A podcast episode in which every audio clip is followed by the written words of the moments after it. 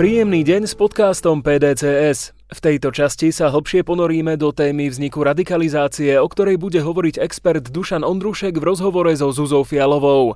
Vypočujete si príbeh bývalého radikála, ktorého v detstve okrem iného poznačil aj zdanlivo bezvýznamný incident s kuchárkami v školskej jedálni.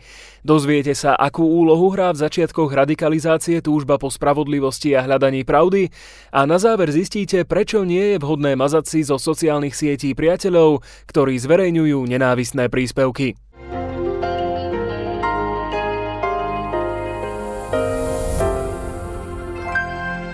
Dušan, ty si napísal veľmi krásny text, e, taký veľmi zaujímavý blog o radikalizácii, ktorý sa už dlhšie venuješ a je to teda zamerané na mládež, ale samozrejme nie len. Prečo sa mladý človek stáva radikálom? Ako sa to stane? Takmer nikdy to nie je tak, že by tí ľudia si hovorili, že idem urobiť niečo zlé, idem robiť niečo, čo e, sa u nás trestá, čo nie je primerané. Skoro vždy tá motivácia je taká, že e, ja robím niečo dobré. Snažím sa zachrániť tento svet, snažím sa bojovať za spravodlivosť, e, ochrániť a to si vyžaduje aj násilné prostriedky. A to je, to je tá chyba, ktorá nastáva v tomto myslení tí radikáli, aj ty v tom článku vlastne spomínaš taký príbeh jedného autora, človeka, ktorý si prešiel takýmto radikalizačným aj deradikalizačným procesom, Majida Naváza a vlastne tam taký príbeh zo školskej jedálne, ako ho nutili učiteľky jesť párok. A e, mne tak prišlo na mysel, že vlastne každému z nás sa niečo stalo zlé, že nám niekto ublížil v škole alebo možno sme cítili nejakú nespravodlivosť. Vždy je to tak, že ten, kto sa radikalizuje, má na to nejaký dôvod alebo mu niekto ublíži a on to nejak týmto spôsobom kompenzuje? Majid Navas je taký človek, ktorý dneska sa považuje za vzor mierumilovného aktivistu, ktorý sa snaží zmierovať ľudí ale on za mladí takýto nebol. Mal jedno obdobie veľmi škaredé, kde naozaj bol uväznený za to, že robil násilné výčiny a keď e, sa snažil porozumieť, kde sa prepracoval e, a ako sa mu podarilo odtiaľ dostať späť, tak napísal knižku, ktorá sa volá Radikál a je to veľmi silná knižka, pretože hovorí on o svojom prežívaní a mal som ja pocit, že sa fakt snaží byť autentický a začína spomienkami na detstvo, kde on ako dieťa pakistanských pristahovalcov od malička pocitoval množstvo takých ústrkov, kde mu dávali najavo, že on je ten iný. Od malička sa stretol s tým, že na neho pokrikovali paky, paky a dávali mu najavo, že je iný. A jednu z histórií, ktorú spomína, je práve súvisí s tým parkom, kde 8-ročné dieťa sa postavilo v školskej jedálni. Kuchárka mu naložila na tanier párok a on mal v hlave pokyn od oca, že nemá jesť párok, lebo to je bravčové a to oni nejedia. A on proste povedal, že to nechce. Na to tá kuchárka povedala, že ale musíš to jesť, nevymýšľaj. Vzal si tú tácku a učiteľka aj kuchárka nad ním stáli a nutili ho, aby proste to zjedol. Až tak, že sa on bránil po chvíli to teda sa snažil prehltnúť, pogrcal sa a hrozne ho za to potrestali a pamätal si to ako jednu z takých udalostí, ktorá ho formovala. A samozrejme, že samo o sebe nemusí byť zaujímavá. Takýchto zážitkov má každé dieťa niekoľko, ale to, čo si zapamätáme z tých mnohých zážitkov, je zaujímavé v tom, že potom si vytvárame svoj príbeh a svoju interpretáciu toho, čo sa dialo a on si spätne to zaradil medzi stovky drobných zážitkov, ktoré ho formovali v tom, že on sa s tým musel vyrovnať. Takže toto je vec, kde my nevieme celkom presne povedať, čo sa stalo, ale vieme, že ako dieťa zažívalo nespravodlivosť tak ako aj iné deti v mnohých aspektoch a nemôžeme to zjednodušiť na to, že musíme zabezpečiť, aby dieťa nezažilo nespravodlivosť, pretože v niečom to dieťa môže prežívať nespravodlivosť bez ohľadu na to, aká je tá situácia dobrá alebo zlá. To nepríjemné je to, že ak sa to viaže na niečo, čo to dieťa nemôže zmeniť, napríklad na farbu jeho kože, na jeho jazyk, na jeho kultúru, tak tam vzniká ten veľký pocit nespravodlivosti a on to spätne popisoval tak, že, že tam on začal pocitovať, že on nikdy nebude taký istý ako ostatní a že musí s tým niečo robiť. A najprv pripisoval sa vinu sebe, ale počas začal to naopak pripisovať celej spoločnosti, kde mal pocit, že ho nechápu, že majú ponížené postavenie a že musí s tým niečo robiť a začal sa s tým vyrovnať, keď už bol v puberte, takým samozrejme nekonštruktívnym spôsobom, že upozorňoval na seba, robili výčiny, robili zle, on nosil veľkú dýku, ukazoval silu a zrazu zistil, že keď ukazuje tú silu, tak sa k nemu správajú inak a to sa mu začalo páčiť.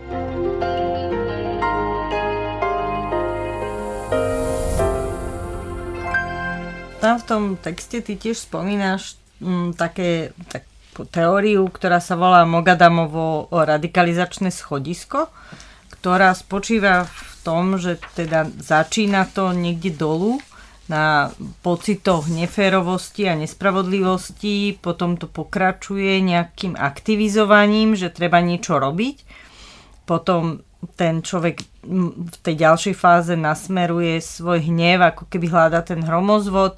Potom e, ďalší stupeň je, že sa nejako si to zdôvodňuje a morálne sa v tom zaangažuje a e, teda ide to až do nejakého čierno-bieleho myslenia a končí to teda tými násilnými činmi. Že ja by som sa chcela spýtať, že, že je to tak, že každý ten radikál musí prejsť všetkými tými schodíkmi, alebo čo oni vlastne znamenajú? Čo to znamená, že ja keď som na niečo naštvaná na spoločnosť, tak hrozí mi, že sa môžem radikalizovať? Ako to funguje? To najzaujímavejšie na tom modeli, ktoré vymyslel tento Fatali Mogadam, e, není ani tak presné pomenovanie tých e, schodisk, tých úrovní, ale upozorní na to, že z pravidla to nezačína tou ideológiou. My očakávame, že to najdôležitejšie, čo formuje tých e, extrémistov a radikálov, je to, že oni sú nasytení a vychádzajú z nejakej jednoznačnej ideológie. Aj tento model, toto schodisko, aj všeobecná skúsenosť ukazuje, že to tak nie je, že tí ľudia sa radikalizujú na základe bežných pocitov izolovanosti, nepochopenia, nespokojnosti, nepresného pochopenia situácií a neskôr si na to pridajú nejakú ideológiu, nejaké ideologické zdôvodnenie, prečo to, že oni páchajú nejaké prečiny a, a, nejaké násilné činy je v poriadku. Čiže to poradie nie je, že tí ľudia sa zradikalizujú na základe e, čítania, m, pozerania nejakých videí, e, filozofických diskusí, filozofické diskusie a čítanie prichádza až v druhej, tretej fáze. Rozumiem, lebo máme príklady, aj u nás na Slovensku boli mm, všelijakí takíto mm, aktivisti, ľudia, ktorí si prešli radikalizáciou a jeden náš kamarát, napríklad Tom Olsen, je taký dobrý príklad, že on hovorí, že on vlastne nemal také nejaké problémy v detstve, alebo že by, že by mu niekto ubližoval, že bol z milujúcej rodiny, mal všetkého ako keby dostatok, aj tej lásky, aj všetkého, ale že v nejakom momente mm, v tej mladosti začal ako keby hľadať pravdu a nejak sa dostal sa k nejakým alternatívnym zdrojom o druhej svetovej vojne a náhodou ho teda oslovili títo nejaké neonacistické skupiny, že niekedy tá potreba alebo to ukrivdenie môže byť možno aj nejaké veľmi jemné, alebo ako by som to povedala. Ako keby sme rozmýšľali, že ako zabrániť radikalizácii, alebo ako tým ľuďom pomôcť, že kde nájsť to, že prečo sa to deje? My by sme veľmi chceli mať nejaké jednoduché, univerzálne vysvetlenie, ale také neexistuje, pretože aj dôvody, prečo sa ľudia dostávajú do takýchto situácií sú rôznorodé a je pravda, že vo väčšine prípadov je tam nejaká pocitovaná nespravodlivosť na začiatku, ale je tam aj to, čo si spomenula a to je to, to hľadanie pravdy, pričom keď je človek nie úplne zrelý a žiaľ Bohu čas ľudí nedozrie do konca života, tak tá predstava je, že existuje jedna jediná najsprávnejšia pravda a voči tej všetko ostatné sú výlučné nepravdy a my nemôžeme postaviť spoločnosť na tom, že určíme jednu pravdu ako univerzálne správnu pre všetkých. Byť tolerantným, dokázať počúvať iných znamená prijať aj predstavu, že je možné, aby existovalo vedľa seba viacero interpretácií skutočnosti, viacero osobných pravd. Niekedy človek zažíva také obdobie, keď má pocit, že, že takto sa to dá, že ja, ja raz poznám tú pravú pravdu a všetko ostatné sa ukáže ako blúd. Realisticky, ak ľudia majú fungovať, takto to nemôže fungovať. A mm, myslíš si, že to, čo sa deje v informačnom svete, že vlastne veľa ľudí hľadá alternatívne informácie na internete, na webe, že to môže prispievať práve k takémuto, akože hľadám to, tú jednu správnu interpretáciu nejakého javu a že tie zjednodušené, možno také konšpiračné weby sú také lákavé pre ľudí a, a to vlastne môže radikalizovať? To, že hľadáme alternatívne informácie je úplne v poriadku, tak to má byť. To, že sa nikdy neuspokíme s jediným vysvetlením skutočnosti je tiež v poriadku a dokonca je to, je to zdravé, ak sme pripravení na to, že tých interpretácií môže byť viacero, ale to kritérium by mali byť práca, schopnosť pracovať s faktami a dohodnúť sa na tom, čo považujeme za merateľné dokázateľné ukazovatele, ktorými filtrujeme skutočnosť. To nešťastné je, ak, ak my sa prestavíme počúvať, lebo máme tu svoju pravdu a nezaujíma nás tá ďalšia. A to je trošku aj znak radikalizácie, že ľuďom sa zužuje nejaký priezor, ktorým sa pozerajú na svet a aj keď v minulosti boli schopní vnímať svet z rôznych perspektív, typický znak radikalizácie a fanatizmu je, že tí ľudia prestávajú vnímať, prestávajú byť schopní rozlišovať a zaujímať sa aj o čokoľvek iné a celkové ich svet sa im veľmi zužuje iba na niekoľko veľmi úzkých oblastí, ktorý im vyplňa potom celý čas. To dokonca nie je moc odlišné od toho, čo sa deje u iných typov fanatizmu. Keď sa pozrieme na ideologický mm, radikalizačný proces, on sa v zásade moc neodlišuje od toho, čo sa deje napríklad u tých, ktorí vstupujú do nejakej sekty, spočiatku ich očarí nejaký vodca, ktorý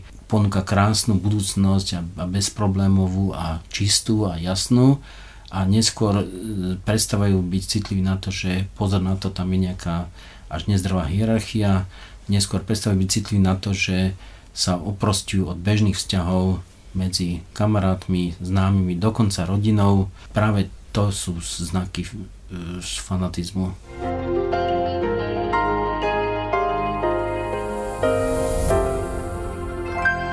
Možno je to taká prvoplánová otázka, ale možno to aj zaujíma viac ľudí, že keď vidím, že môj kamarát sa radikalizuje, že je to človek, ktorého poznám veľa rokov a si ho vážim a zrazu si všimnem, že dáva nejaké škaredé statusy na sociálne siete, že sa začína vyjadrovať nejako agresívne voči čo viem, nejakým skupinám obyvateľstva, migrantom, Rómom, Arabom, kohokoľvek k tomu nápadne. Existuje nejaký, nehovorím, že návod, ale nejaká rada, že ako sa k tomu postaviť, lebo veľa ľudí reaguje tak, že ocekne týchto kamarátov s priateľov si ich vykopne, že neviem sa s tebou baviť, ty si fašista, radšej proste nechcem ja s týmto mať nič spoločné.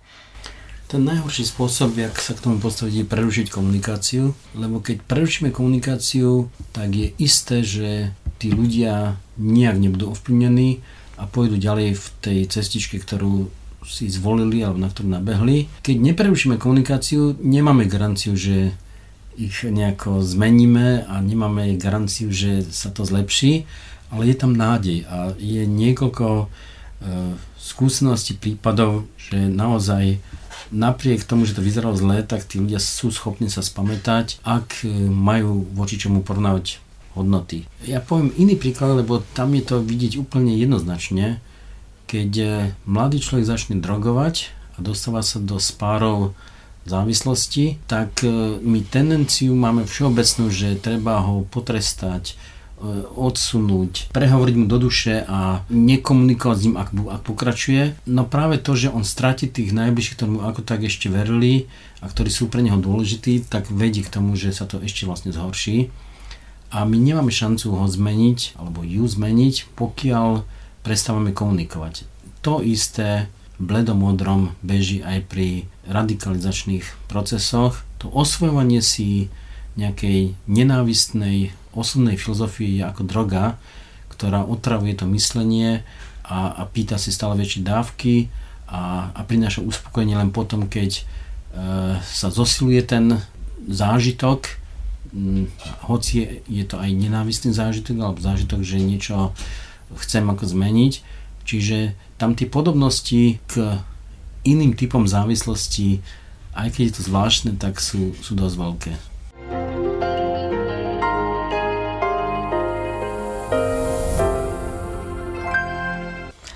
Hovorí sa, že cez internet sa dá ľahko človek zradikalizovať, ale že sa nedá cez internet deradikalizovať. Že prečo to tak je? E, internet, žiaľ Bohu, je predsa len plochejší. Keď rozprávame s človekom, ktorým pozrieme do očí, cítime ho, rezonujeme s ním, môže sa nám nepáčiť alebo páčiť, ale je na blízku, tak je to iný zážitok, než keď z celej komunikácie sú vytrhnuté iba vety a slova.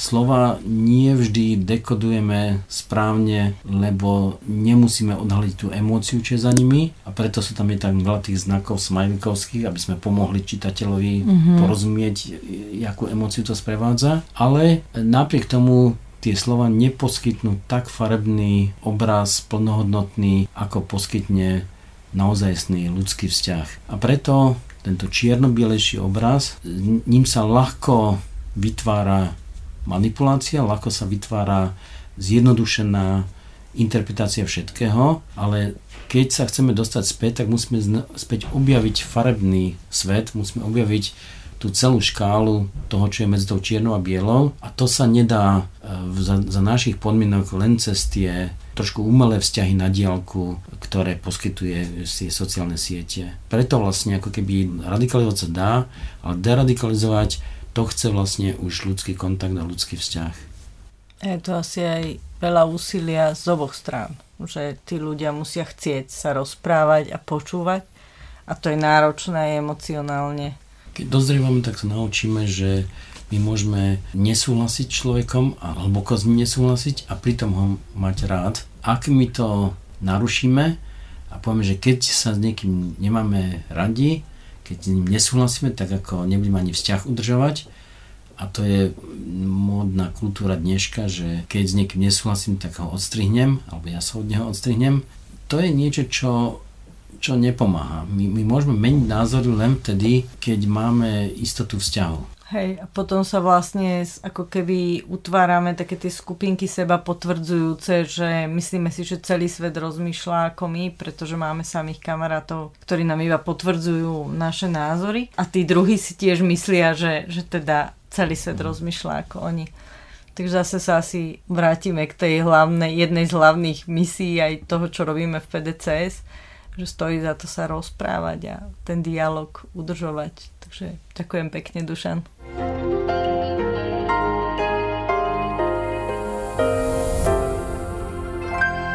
Ďakujeme, že ste strávili čas pri ďalšej časti podcastu PDCS. O pozadí vzniku radikalizácie sa rozprávali Dušan Ondrušek a Zuza Fialová.